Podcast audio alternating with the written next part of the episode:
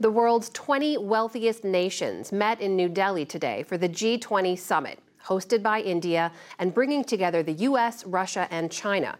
But the gathering on global cooperation was largely overshadowed by bitter disagreement on the war in Ukraine and concluded with no consensus. For the first time since Russia's full scale invasion of Ukraine, Secretary of State Antony Blinken met face to face with his Russian counterpart, Sergei Lavrov a 10 minute meeting on the sidelines of the G20 summit in New Delhi. Blinken urging Lavrov to end what he called a war of aggression. President Zelensky has put forward a 10 point plan for a just and durable peace. President Putin, however, has demonstrated zero interest in engaging, saying there's nothing to even talk about. Lavrov blaming the West for prolonging the war. While we are being called for talks, I don't remember Western colleagues urging Ukraine for talks probably because Ukraine is being encouraged for a continuation of the war. Blinken and Lavrov last met in January of 2022. One month before Russia launched its war in Ukraine with global reverberations. A year later, growing worries over Beijing and Moscow's closer ties. Blinken today threatened sanctions if China supplied weapons to Russia, saying the issue was raised with Chinese officials last month in Munich and with partners in New Delhi today. I made clear that there would be consequences for engaging in those actions. Uh, so I'm not going to detail uh, what they would be, but of course, we have sanctions authorities uh, of various kinds. You are meeting at a time of deep global divisions India's Prime Minister Narendra Modi said the fallout shouldn't disrupt global agreements on food, energy, and debt. We should not allow issues that we cannot resolve together to come in the way of those we can. Modi has stopped short of condemning Russia for its war, and India has continued to import discounted Russian oil throughout the conflict. For more on today's G20 meeting, and in particular, China and India's support for Russia, we get two views. Sumit Ganguly is a distinguished professor of political science at Indiana University, and Elizabeth Wishnick is a senior research scientist at the Center for Naval Analyses. She's on leave from Montclair State University. Welcome to you both, and thanks for being here. Sumit, I'll begin with you and India's relationship with Russia. Uh, Modi is attempting to be as neutral as possible, it seems seems. Explain that to us. Why would Modi not want to upset Putin? There are three compelling reasons why Modi is following this very delicate tightrope walk. To begin with, anywhere between 60 to 75% of India's weaponry is either of Russian or Soviet origin. And consequently, India is acutely dependent on Russia for supplies of spare parts and a continuing pipeline of weaponry. Secondly, uh, India can ill afford to buy oil on the global market given the price of oil, and the Russian Russians are prepared to sell oil at concessionary rates, which is easing inflation in India when global inflation is affecting the Indian economy. And third, there is a degree of Cold War nostalgia that permeates the Indian political elite. And consequently, they are unwilling to totally abandon Russia and rebuke Russia for its actions in the Ukraine. Elizabeth, what about the Chinese view here? When we last spoke a year ago, Russian troops were massing on the Ukrainian border. Putin flew to Beijing to meet with President Xi. You said then that you didn't believe a war in Ukraine was in China's interest. So why does China stand with Russia today? Well, Russia is an important partner for China. Uh, China just doesn't have another partner of Russia's stature, a, a, UN Security Council member, a neighbor uh, with which uh, China shares a very lengthy border.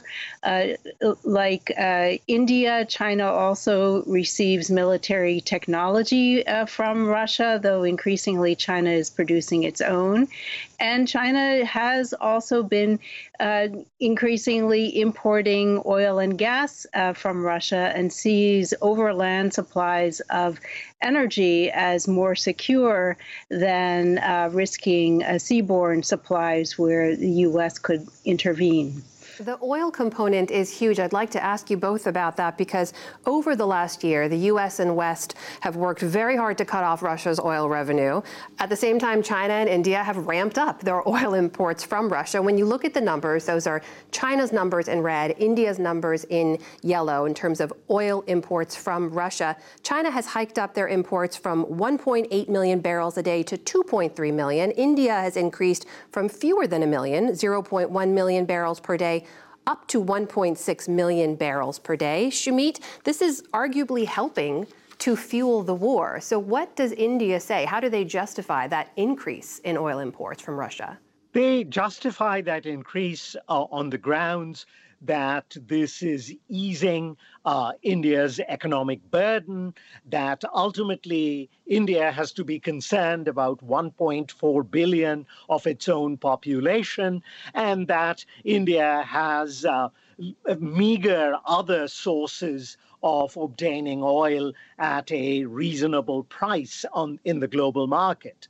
And um, consequently, they sort of shrug their shoulders and say, um, you know, uh, the Western world also deals with any number of regimes which are not entirely savory. And um, who are they to hector us about who we are buying oil from, particularly at a time of dire need? Has that strained U.S. India relations in any way? It has strained Indo US relations, but the US has mostly expressed his discomfiture privately. Publicly, Antony Blinken, President Biden have maintained mostly a silence on this subject after initially, when Blinken had raised the issue with his Indian counterpart, Subrahmanyam Jaishankar. But Jaishankar basically rebuffed Blinken at the time, and subsequently, um, the US has not publicly upbraided or rebuked India. Elizabeth, what about from the Chinese perspective? How do they explain the increase in oil imports? Uh, they have been uh, increasing their imports uh, from Russia steadily over time. And prior to the war, they accounted for about 17%. Uh, Russian oil accounted for 17% of Chinese imports, and now it's about 20%. Um, so I, I, for China, they, they see it as a matter of energy security that uh, that Russia is a close supply of oil, and uh, this oil, some some of it has been going to Chinese reserves. I think China's concerned about supply chains and wants to make sure it has enough uh, reserves of oil. That purchase has certainly increased tensions between the U.S. and China, though. Then we had the spy balloon incident, of course, and now we have U.S. officials warning Chinese officials against providing lethal support to Russia. Would doing that in any way be in China's interest? I, I think it, they know that this is a red line for the international community as they're threatened with sanctions if they do this.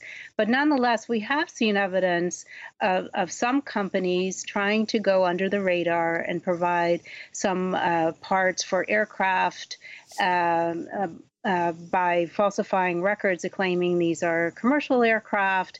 And there was evidence of a small company, uh, Xi'an Bingo Intelligent Aviation, that was um, in an agreement with a, a Chinese state owned defense company, uh, China Poly Group, to provide prototypes for kamikaze drones. So, this is a delivery that was supposed to be by April, and we don't know if it will take place.